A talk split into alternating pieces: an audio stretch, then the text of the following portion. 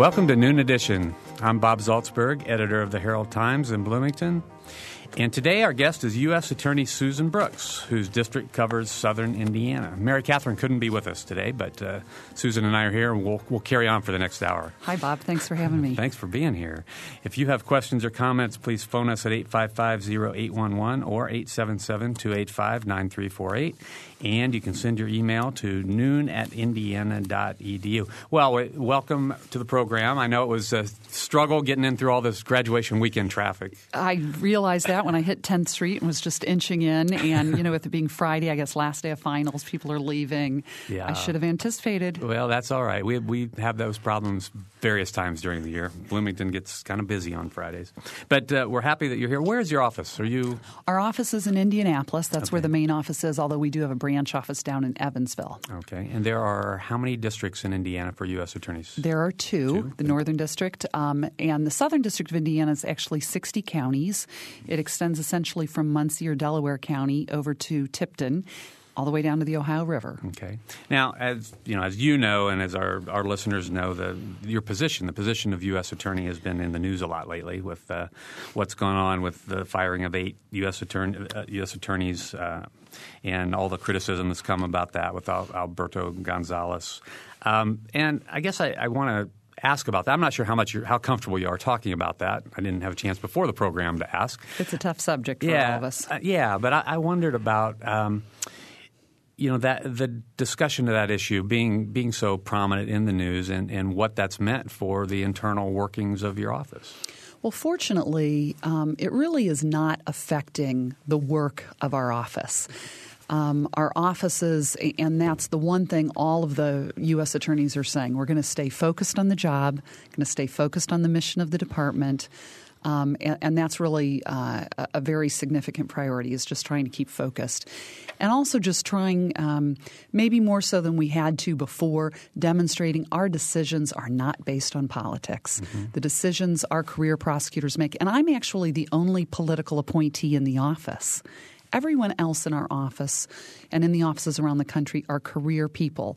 In fact, you probably know one. My first assistant, Tim Morrison, absolutely know Tim, resident, yeah. uh, you know, a very proud resident of Bloomington, Indiana, uh, has been with the office almost 20 years.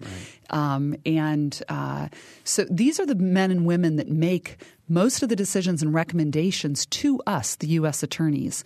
And um, so while we get involved in, in case decisions, we are not the ones initiating investigations. We are not the ones directing, you know, the federal and uh, law enforcement agencies how to do their job or how our career prosecutors do our job.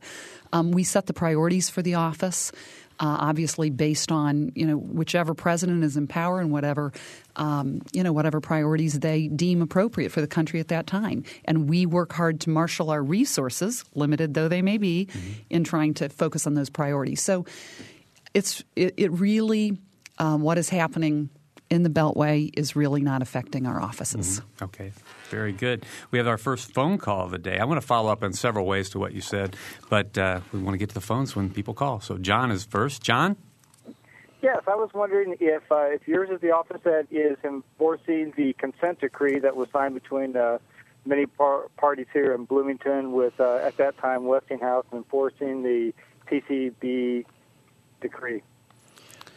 That was under Judge S. Hugh Dillin when he was um, in when he was still in office, and Well, uh, and, and thank you for uh, reminding me of that because that would have been quite some time ago.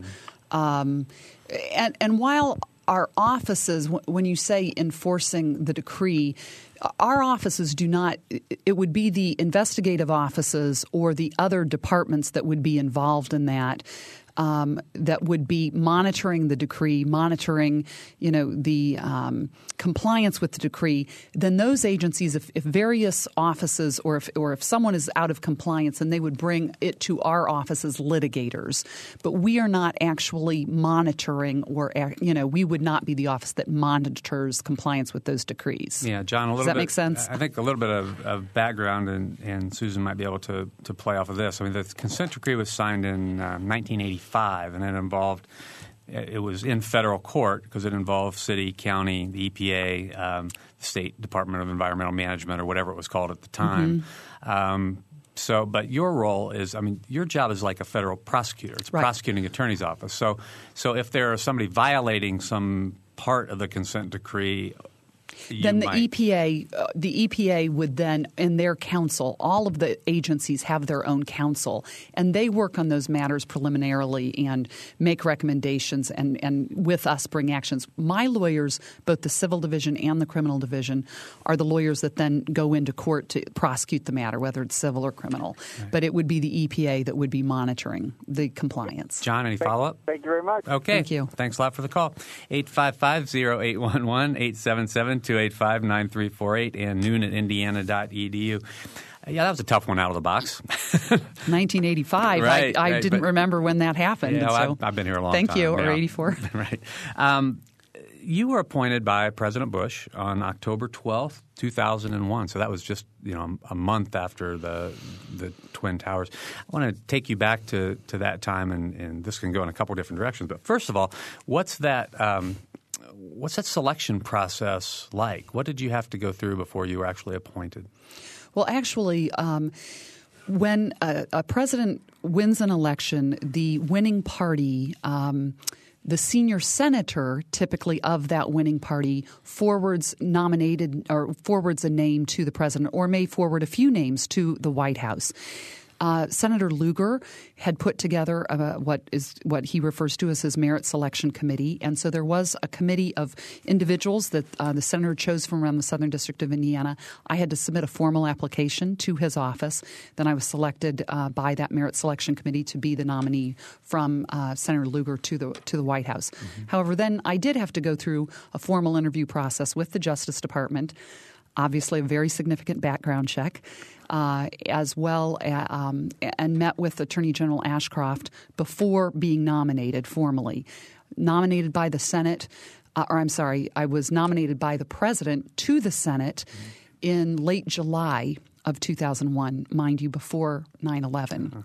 There had not been a lot of discussion during the nomination process as to what my background was in Homeland Security or in counterterrorism matters. That was not the focus of the Justice Department um, at that time with respect to what experience prosecutors had.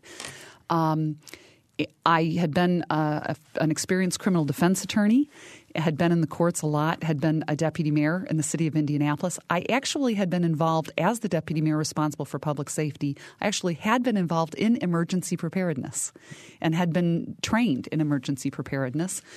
Um, and talked about that during my process, but never really dreamed that it would become the number one priority and the focus of the Justice Department after 9 11. So then uh, was um, appointed, or I'm sorry, uh, nominated to the Senate, but then not confirmed until October because they recess for the month of August typically. So, did you testify before the Senate? No, we something? are not required Okay. uh, to go for formal testimony. Uh, federal judges are, um, but we are not required to do that. But there, all of our information is provided to the Senate Judiciary Committee. It's reviewed by staff and committee.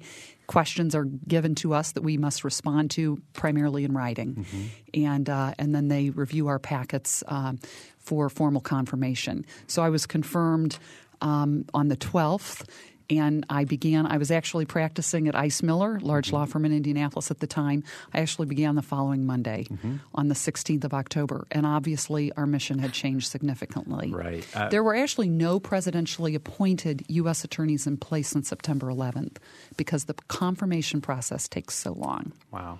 So, since you, I mean, you, you weren't in the job before September 11th, Correct. but could you talk a little bit about how the uh, the priorities of your office have have shifted over the last six years? I mean, since September 11th, and with the great emphasis on Homeland Security, how things have how, money may have been shifted around, how people have been shifted around. There really has been a massive reorganization of federal law enforcement and of our offices all across the country, uh, in large part because of 9 11. Almost all of our offices now have counterterrorism units, uh, individuals who focus all of their time uh, working with the Joint Terrorism Task Forces of the FBI, led by the FBI. Now, those, what we call JTTFs, existed before 9 11. There were not nearly as many of them in the country as there are now. I believe we have over 150 JTTF units. These are groups of investigators that come to work every day. They're FBI, they're other federal agencies, as well as local law enforcement, who go to the FBI every day and focus on nothing but prevention of terrorism. After 9 11, their whole focus was on gathering all of the evidence that we could to determine who the perpetrators were. Mm-hmm. So there was a long period of time where that's what they did all the time. So we also now have what are called intelligence research specialists um, in each of our offices. So analysts focus just on counterterrorism in the U.S. attorney's offices. And obviously, the FBI has shifted dramatically the number of resources they have devoted to counterterrorism mm-hmm. and counterintelligence as well, um, which has taken away from their criminal, their other criminal priorities in some ways, but they are working hard and have gotten a lot of resources to try to ensure that both sides of their house are strong. Mm-hmm. Our guest today is, is, Susan Brooks. She's the, the U.S. Attorney for the Southern District of Indiana. If you have questions or comments, please phone us at 855 0811 or 877 285 9348, or you can send your email to noon at indiana.edu. When you um, your staffing, uh, I think on the the uh, bio that I have, it says that you have 29 lawyers and a support staff of 35 persons. Um, county prosecutors' offices all have investigators do you have are part of those 35 investigators, or do you use the FBI? No, we actually do not have investigators okay. in our office. That's now now some of the larger offices, say in Southern District of New York and Manhattan and Chicago, some of those offices do actually have investigators on staff, but most U.S. attorneys' offices do not. We rely on for counterterrorism. We rely on the FBI. Um, the JTTF is the lead investigator in a counterterrorism matter. Um, ICE, uh, Immigration Customs Enforcement, is a significant agency with respect to um, helping us in counterterrorism investigations. But believe it or not, all of the federal agencies now whether it's the United States Postal Inspection Service, whether it's Alcohol, Tobacco, and Firearms, Drug Enforcement Administration, um, U.S. Marshal Service, all of those agencies have prevention of terrorism is a top priority. Mm-hmm. And so, uh, you know, the terrorists uh, plan for such long periods of time, they practice their plans, they change their plans. Um, finding the individuals in this country um, who wish to do us harm is the mission of all law enforcement, not just the federal, because we know that any tips are going to come to us probably not from an FBI agent seeing something, but from a local police officer or a local law enforcement official, could be a campus security police officer who sees something sp- suspicious or who receives some information about something suspicious, who then passes it on for follow up investigation. So, truly, this is not just the mission of uh, the federal investigators, it's all of law enforcement now. Now, how, how does that play out for you sort of in the in the day-to-day operation of your office and you know for for Hoosiers in the 60 counties that you cover um, does that mean that your you know, your office is getting tips from people? Are you checking in with people in many of those 60 counties? How does that work? No, great question. We after 9/11 um, Attorney General Ashcroft instructed all of the U.S. attorneys, and there are 94 of us across the country, to stand up what are called anti terrorism advisory councils. ATACs is what we refer to them. And what I've done in the Southern District of Indiana is take our, I took our 60 counties, divided it into five zones, and we go out as federal uh, agency heads, all those agencies I just mentioned, they will go out on the road and we will hold meetings information sharing meetings with local law enforcement, with local prosecutors. We also involve, involve public health officers, folks like that. We do trainings, a lot of training. We have done a, a tremendous amount of training since 9 11 mm-hmm. with local law enforcement. What kind of training? Um, training on. Um, weapons of mass destruction, mm-hmm. type of what type of indicators, uh, training them on um, history of Al Qaeda, the history of other counterterrorism cells, um, trying to, uh, just like they've been trained, law enforcement is trained in um, you know, detecting other criminal activity and learning about how to find other criminal activity. We've been doing that type of training for counterterrorism measures. Mm-hmm. Okay. Now, um, when you are, are, involved in that kind of training, do you bring these trainers in from all over the, the country to we, do that? Do you have people who are specialized? We, we, do at times. People will come in from around the country and put on the trainings, yeah. or our own JTTF members, our own Joint Terrorism Task Force members, are trained specifically, and they will do the trainings. For instance, the FBI um, has recently just put on a weapons of mass destruction training for local law enforcement. Typically, these trainings are provided free to local law enforcement, mm-hmm. uh, so it's a huge benefit to their departments to get this training. Right. Okay. 855-0811, 877-285-9348, and noon at indiana.edu. Now, I mean, obviously there are things that, you know, about investigations that you wouldn't want to share with, and I wouldn't want you to. Um, but what kind of calls do you get, or how, what kind of volume of calls do you get about homeland security issues? Uh, what's the, the level of reporting that's going on? Is this something that you know every couple of days you hear something that hey, this may be a terrorism related? Well, what happens is. Um, and what I think has dramatically improved is that all across the country, and in fact across the world, our investigators are connected here locally. So, for instance, if and if over in the caves of Afghanistan when our military has done searches um, of you know uh, places where terrorists have been hiding, they may come across a piece of paper that may have a 317 or an 812 area code, a phone number. Uh-huh those types of things, and I'm not saying that's happened, right. But I'm saying th- that is an example of the military would get that to mm-hmm. the FBI over in Afghanistan, who then would ensure that our Joint Terrorism Task Force had that phone number, tracked that phone number down, found out who had that phone number, mm-hmm. and wh- what are they doing here? Why are they here? and try to make that those links. Mm-hmm. And so what was talked about early on, connecting the dots, mm-hmm. I think that's a great example of how we are connecting the dots much better than ever before. Investigations all across the world, Canada, over in England, when they when they disrupt those terrorist cells, we look for any connection whatsoever to Southern District of Indiana. We will get leads from those agencies. Mm-hmm.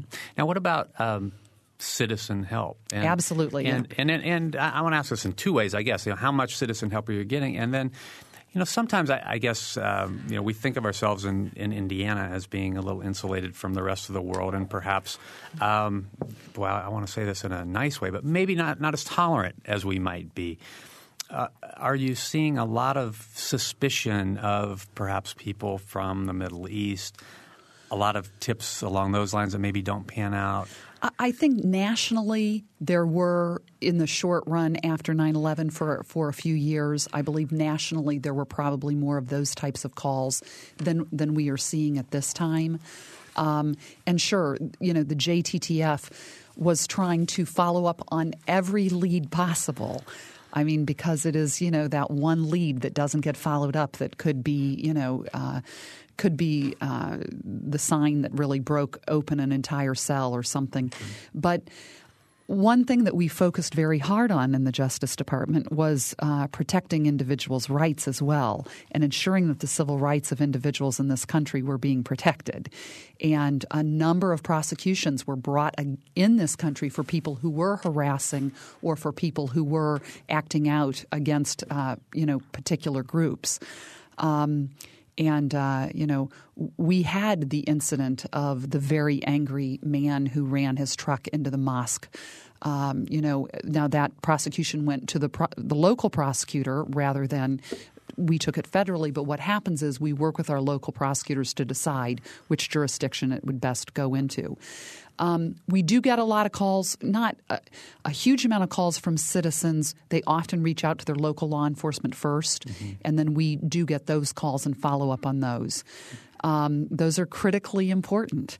And uh, we really count on the citizens and we ask the local law enforcement to ask their citizens to be vigilant. And the longer we get away from 9 11, we do remain very concerned and we become more concerned that the citizenry will just um, will not think it is as important as it was a few years ago, and it still remains very important. Well, as you mentioned, the terrorist events um, take a long time to plan. Absolutely, and and we've seen that. We know from you know their training manuals and the things that we've obtained uh, overseas that uh, that they do take years of planning, and um, and so that's why you know we just need to need to remain vigilant is the best way. And if people do see something suspicious, now for instance, bank tellers, other people who handle large uh, monetary transactions, if they see something suspicious, they're required to file what are called suspicious activity reports, mm-hmm. because it might not be that someone actually has weapons, maybe here in the southern of District of Indiana, but maybe there is an organization funneling a massive amount of money through Indiana to um, for the purpose of financing terrorism. That's called material support of terrorism and terrorism financing. That could be flowing through financial institutions here. And sometimes it might be just that savvy bank teller mm-hmm. that sees something suspicious and in asking questions, they file those activity reports and we follow up on all of those. People need to be alert. All right, we have a phone call. Let's go to Mike. Mike. Ah, thank you. Uh-huh. I, uh, in, in, in light of uh, the Attorney General's uh, appearance before the Senate Judiciary Committee on April 19th, I gave a, an exam question to my undergraduates, and I'd love to get uh, uh, th- this U.S. Attorney's uh, answer to the question. Um, the question was uh, the U.S. attorneys are political appointees. They are nominated by the President, confirmed by the Senate. They can be removed at any time by the administration. The recent firing of seven U.S. attorneys has been controversial, however. In his appearance before the Senate Judiciary Committee on April 19th, Attorney General Alberto Gonzales provided a, ble- a brief explanation for each of the dismissals, and I give it, um, and, and mention additional questions that the senators raised about the dismissals. And then the questions are uh, this controversy raises several questions about the, the policy administration dichotomy and democratic control of public agencies. A, make an argument that the U.S. attorneys be political appointees serving at the pleasure of the administration. B, make an argument that the U.S. attorneys not be political appointees and instead should be part of the merit system. C, make an argument that the dismissals of the seven U.S. attorneys is in keeping with theories of democratic control. And D, make an argument that the dismissals of the seven U.S. attorneys is not in keeping with theories of democratic control. Help me with my grading. Great question. What class is this? It's an undergraduate introduction to public management. Well, talk about public management lessons that this uh, entire um, debacle, and that's what I'll call it on behalf of the administration. They would admit it's a debacle. Um, and uh, no one is proud that we're in this position. Let me let me assure you of that.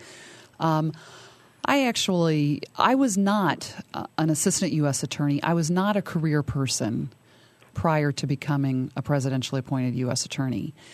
However, what has been somewhat odd, and this is a bit more background rather than just directly answering your question.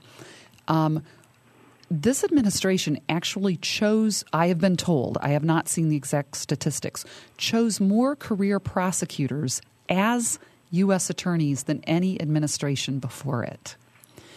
I was, I've been very proud of that, that uh, that President Bush and Attorney General Ashcroft chose a, a, huge number of career prosecutors to become presidentially appointed, which meant to me that these were individuals that they that had a, a really um, were outstanding assistants in their offices, had done significant cases, um, and uh, who the president and the attorney general had great confidence in. Um, I, I do believe that when that U.S. attorneys should remain political appointees for the reason that when a president comes into office, the priorities of that president change from one president to another. And that is what the democratic process allows. The people vote into office who they believe are going to. Um, uh, I, I, believe who they believe are going to uh, follow the priorities they've set forth in their campaigns. Um, and uh, and because that is the people have voted that president into office, that president's priorities might not be the same as the prior or the future presidents.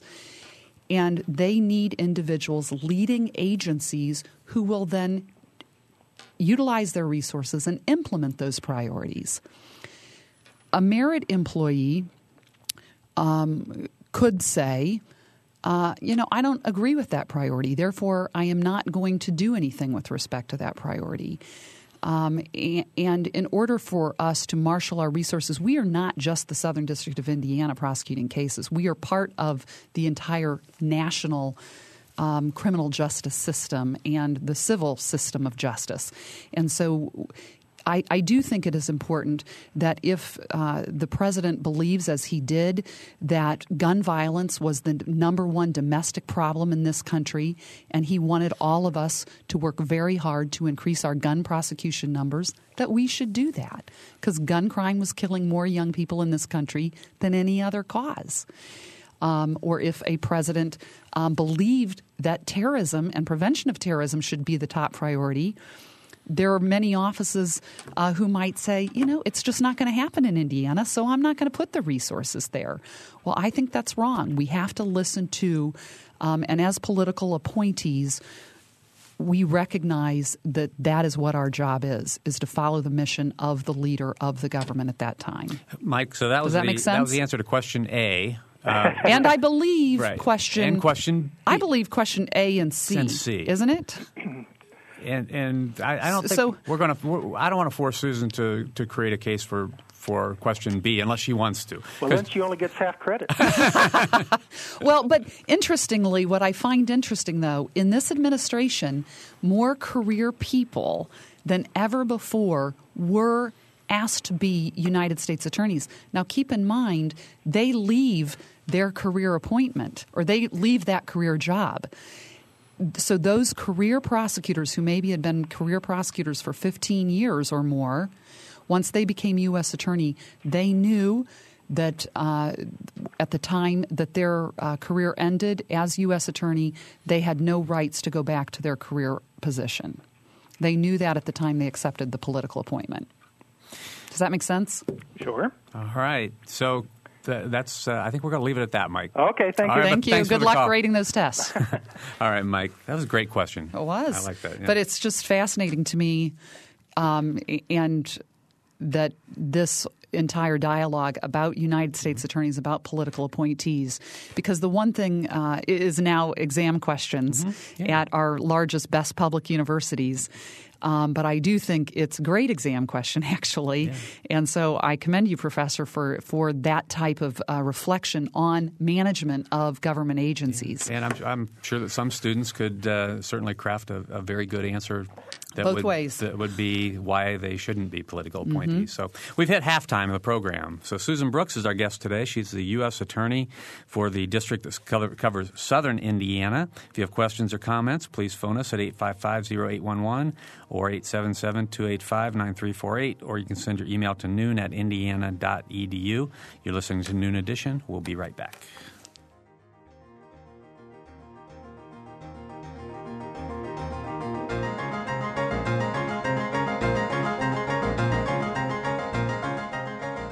You're listening to Noon Edition on member supported WFIU. Production support comes from Closets 2, providing organized and expanded closet and storage space for home office and garage using a variety of systems with no major renovations. Closets 2 owned and operated in Bloomington 332 2233. And from South Dunn Street Project, represented by Brian Lappin, Real Estate, classic bungalow inspired architecture in the Bryan Park neighborhood of Bloomington www.southdunstreet.info. Teachers know that juggling the demands of classroom instruction and mandates for teacher training is difficult. WFIU, in association with the Indiana Public Broadcasting Stations, offers PBS Teacher Line. It's an online professional development resource for pre K through 12 teachers, endorsed by the U.S. Department of Education. You can earn renewal units for license certification and graduate degree credit is a way to meet state and federal requirements for highly qualified teachers. More information available at wfiu.org.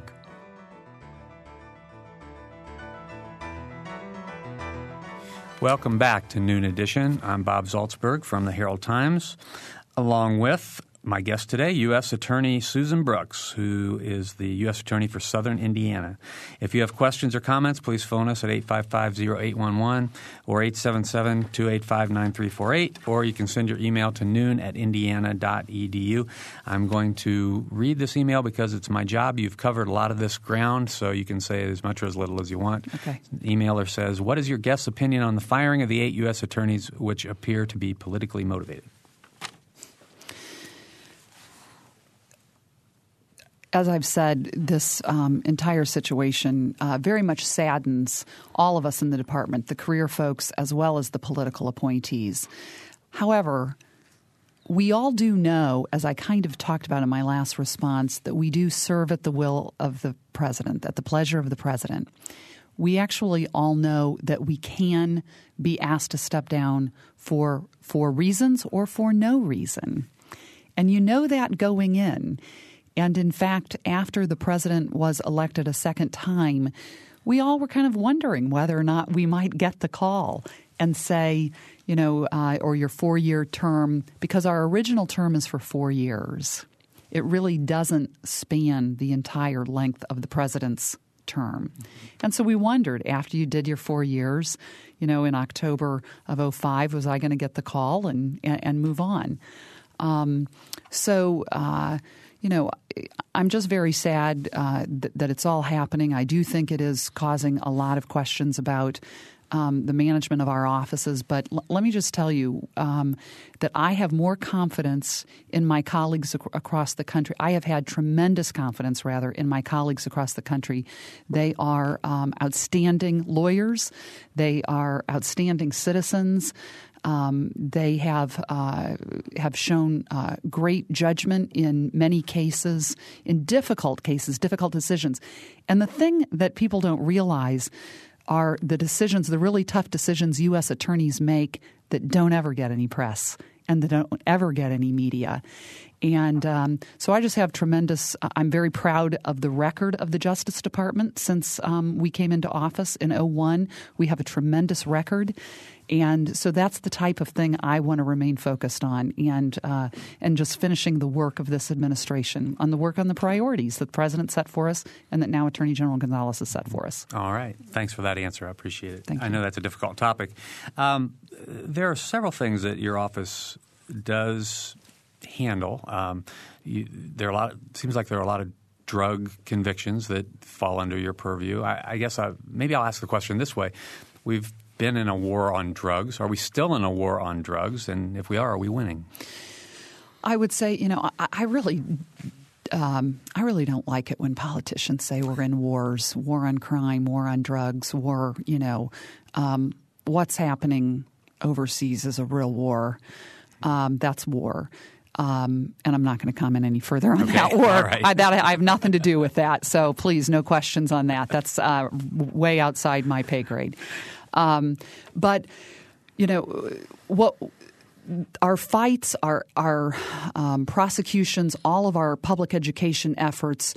Um, I do see drugs as um, causing a lot of our crime problems in this country as being one of the underlying causes of our violence in this country and uh, the drugs that we focus on, ha- there are different focuses at different times. Cocaine and crack were the drugs that we were, you know, fighting so strong in the 90s. Now meth has really taken over. Heroin is starting to make a comeback. There was a period of time several years ago when ecstasy, we were very concerned about what ecstasy was, was doing in this country. And, and the reason why, um, you know, we put so much effort into uh, drugs. When I was a criminal defense attorney, many of my clients, the reason they found themselves in trouble was because they had an alcohol addiction, a drug addiction, a sex addiction, or they were in a, a, a horrible relationship, a relationship problem. That's what really found them you know, entwined in the criminal justice system, committing some type of crime. One of the things, for instance, that they're finding with meth addicts is they are seeing an increase in identity thefts because meth addicts, it is so easy to get hooked on meth. and yet obviously cost them to keep their habit going. That one of the easiest ways they're finding to get money is stealing people's identities and getting money from those identity thefts. Um, so it causes other criminal problems. And, um, you know, I think that we've done uh, a lot of good things with respect to meth from partnerships with Mexico and Central America that DEA has in trying to keep the flow of meth from coming into this country. We obviously changed our laws to get the pseudoephedrine off the counter, and I know people think it's a hassle that they now have to go up to the pharmacist and sign for that Sudafed, but that is working those small labs that people used to be able to, you know, that popped up all over this country, the number of labs is down significantly because of that law. Mm-hmm. And and when you look at things such as methamphetamine, which is one of the biggest problems in southern Indiana, methamphetamine addicts don't take care of their children. Their teeth are rotting, their health problems are significant, and we as taxpayers end up paying for all of those things. So I, I do think we're making an impact, but it's hard because after we get a handle on meth, there will probably be something else. Mm-hmm. Well, when you we had uh, Sheriff Jim Kennedy from Monroe County on, on a good friend. Show. Yeah, we had Jim on the show, and he talked. We asked him about meth, and he talked about how it's not as big a problem in Monroe County as it is in a lot of the rural counties. That's right. And so when you think about the, the 60 counties that you cover, you know, what, what percentage of them would you say that meth is the number one problem that law enforcement? Probably 80%. Really? Right. It's yeah. the urban areas in our district, although Terre Haute, which is, you know, a, an urban area, it's their biggest problem. Mm-hmm. So meth is the biggest problem in almost every place, but uh, it, it's probably not the biggest problem in Muncie, Anderson, Indianapolis, and Bloomington. But it is the biggest problem in Evansville, and in Terre Haute, Vincennes. The Vincennes jail, uh, talked with that sheriff and, and that police chief. The Vincennes jail is, they have said, over 80% meth, meth addicts um, committing other crimes. It's causing them huge. Um, uh, medical bills because the county has to take care of those folks who are in jail. Mm-hmm. Um, so meth is meth is the biggest problem in the Southern District of Indiana, but in our larger areas, um, I would still say that cocaine and marijuana are still the, the number one drug. Well, since you have a, a, an audience of people in South Southern Indiana that are, cover, I think we cover 22 counties, probably more than that mm-hmm. with all the with the different towers that that uh, we have now. But um, what help can citizens give you what, what, what, should citizens be looking for in terms of this issue of meth? I mean, are there things that if they notice something in their around their their home or notice something if they go into a store, somebody who's buying something? Well, luckily, and, and yes, um, and a lot of the retailers, the state um, through Meth Free Indiana has really done a very nice job educating retailers about things like excessive uh, purchases of. Um, batteries because they take the battery acid, they take the uh, materials from batteries to actually cook the meth, if you can imagine. And you probably know about all of this.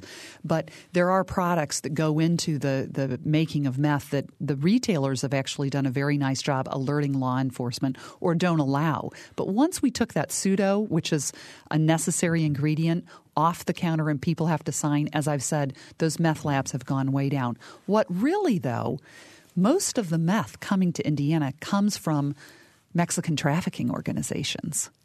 It does not, it never, the majority never came from the mom and pop, pop labs. The majority of the meth or ice that comes into this state is from trafficking organizations from outside of the state, coming across the southwest border or from California, where there used to be a lot more super labs, being trafficked into organizations in Southern District of Indiana. Those are the cases my office focuses on. Those are the cases we try to take out the entire organization. Mm-hmm. And we try to work back to the source of supply California, Texas, Mexico. We actually try to go after those individuals as well. That's where the larger quantities come in. Okay. All right. 855-0811, 877-285-9348, and noon at indiana.edu. We have about 10 or 12 minutes left in the program. We have a, another phone call, and it's Sarah. Sarah? Hi. Uh, these specifics are just fascinating, and I could listen for a long time, but I've been asking one question in my head as I've been listening, and I, I maybe you've already talked about it. I may have missed it. Um, when does your office get involved in things, and, and when does it stay at the state and local level?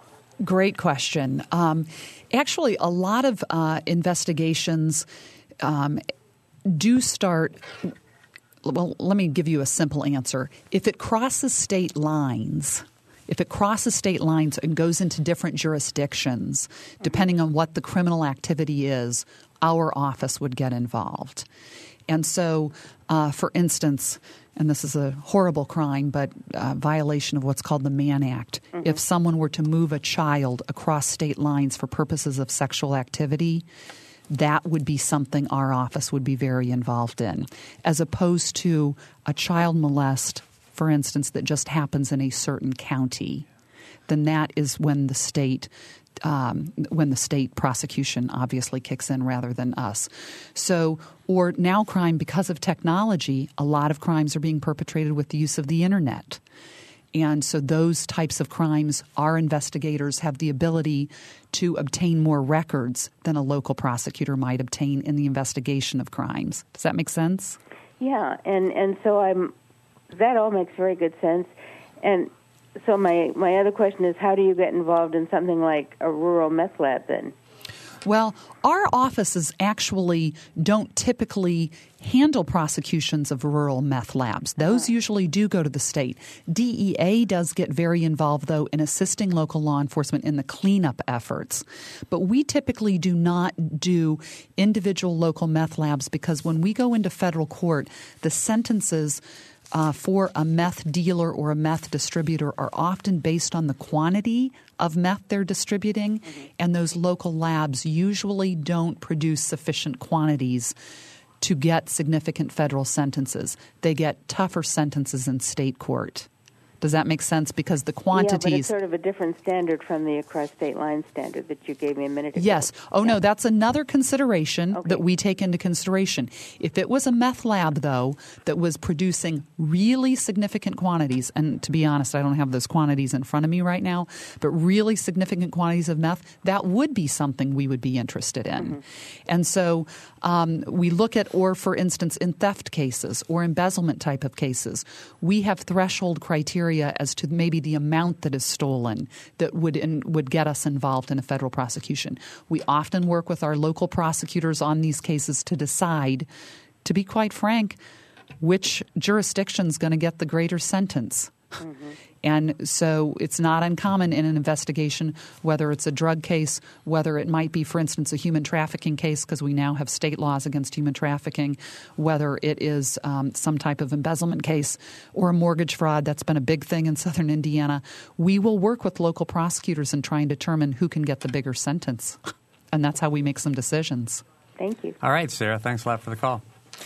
Okay, 855-0811-877-285-9348 and noon at indiana.edu.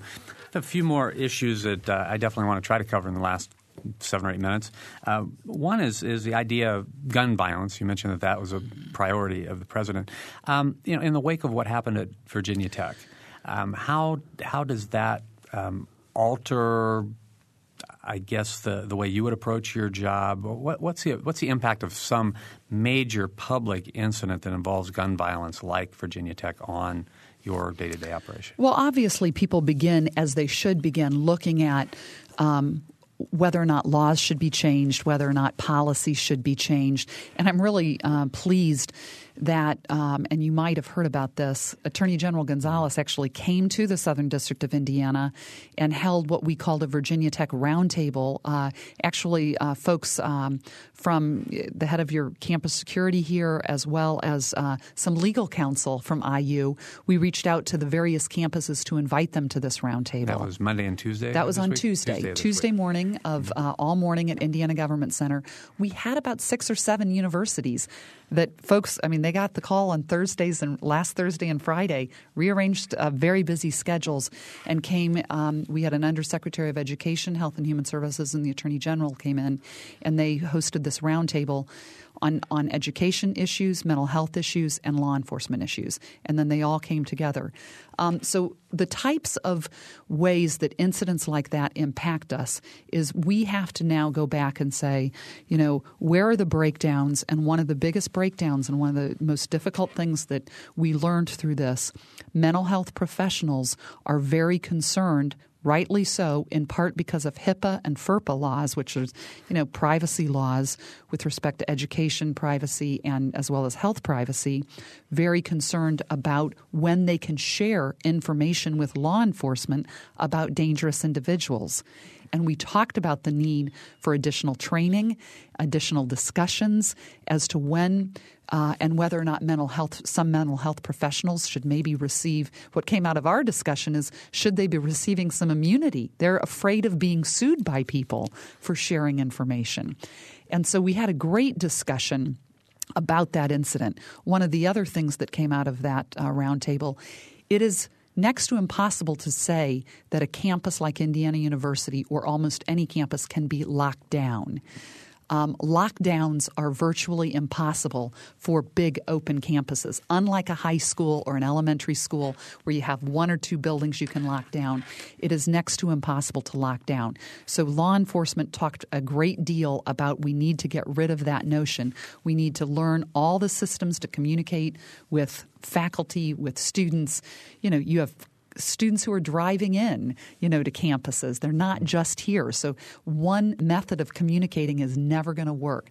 So we had great discussions about the need to create much stronger teams and partnerships. Chancellor Bantz uh, was a very strong participant in this, actually spoke out on behalf of the education section, talked about the need for much greater teamwork and partnerships between mental health, law enforcement, and educators on making sure this doesn't happen again. Mm-hmm. Okay. We have a phone call, and I want to talk to you about the second part of his visit after the phone call. Yeah, sure. So, phone calls from Jordan. Jordan? Uh, good afternoon. Thanks for taking my call. Absolutely. Um, I'm a child of the 60s and uh, was involved in the anti war movement and uh, you know became afraid because of the infiltration of FBI and other agencies. And uh, can I ask what you mean by infiltration? Yeah, there were there were people from FBI who got involved, uh, pretending to be anti-war activists, and then. You know, as part of their observation of what was going on. Sure. Okay. Thank you for clarifying. Um, I, I must admit that I'm afraid again. And I've been afraid since 9 11. And I've been more afraid of what our government can do than I'd say since the early 70s.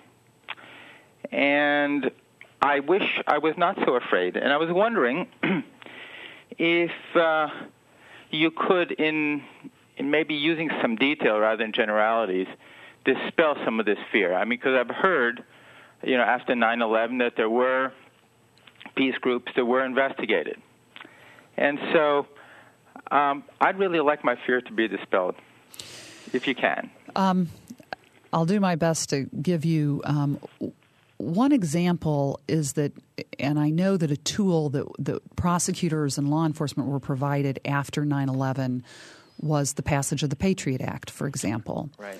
And I know that the Patriot Act is one of those um, laws that uh, cause obviously great concern for individuals like yourself.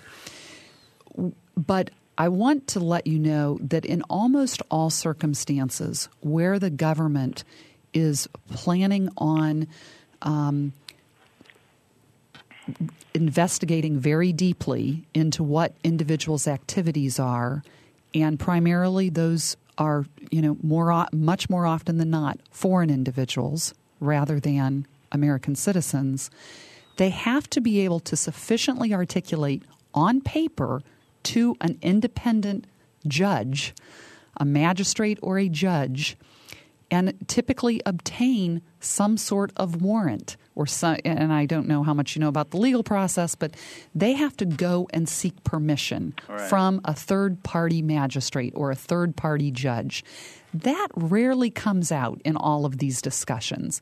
It is rare for the government on its own. Now, when I say the government, law enforcement or prosecutors on their own to be conducting the types of investigations I think you're very worried about without going to judges and magistrates who are po- appointed by Democrats and Republicans. I mean, they're you know our federal judges have lifetime appointments. Right. Um, and you know they are the ones that have to approve what we are doing and that's probably the best way that i can assure you that you do not have a rogue government out doing whatever the heck it wants to do that's what the FISA court, and I'm sure, you know, no one really talked about the FISA court before 9 11, the Foreign Intelligence Surveillance Court. Mm-hmm.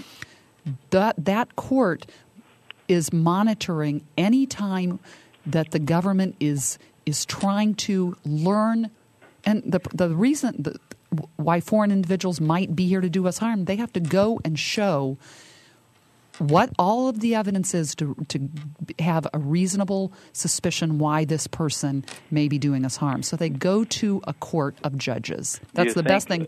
That's the best protection I think we have. Do you think that there there's more protections than there were 40 years ago? Uh, you know, I, I'm really I, I would think that there is. There is a lot more attention. I really don't know what all the protections were 40 years ago, Mm-hmm. um, eh, but I do believe that uh, there is a heightened sense of ensuring that constitutional liberties and rights are not being violated. I can tell you that. That is always being asked. Jordan, I hope you feel better. it. All right. Thank you. Thanks Thank a lot you. for the call, Jordan. We have about a minute to go. I just wanted to mention the program that I think you announced last week, the Rhyme, Rhyme Against, this week, Oh, Rhyme good. Against Rhyme- Crime sure. program. Could, in like 15 or 20 seconds, can you say what that is? Yes, we are reaching out to young people, primarily in Indianapolis, uh, ages 14 to 18, to get them to submit through a contest, kind of like an American Idol type of contest, their rhyme against crime, to create their own rap song, their own poetry, their own lyrics. They're supposed to drop these CDs off at various high schools or community centers, and uh, with the messages, positive messages, gun crime, you know, hits home or gun crime will get you big time or peace in the streets or you know peace and anti-gun violence messages and then that winner will get uh, the, the winner there will be 10 finalists will get to perform for a celebrity panel of judges and then the winner gets to have their own uh, music video produced and their own in recording studio time done Okay, I want to make sure you Thank got a chance you. to mention that. I want to thank Susan Brooks, the U.S. Attorney for Southern Indiana, the Sou- Southern District of Indiana, for being here with us today.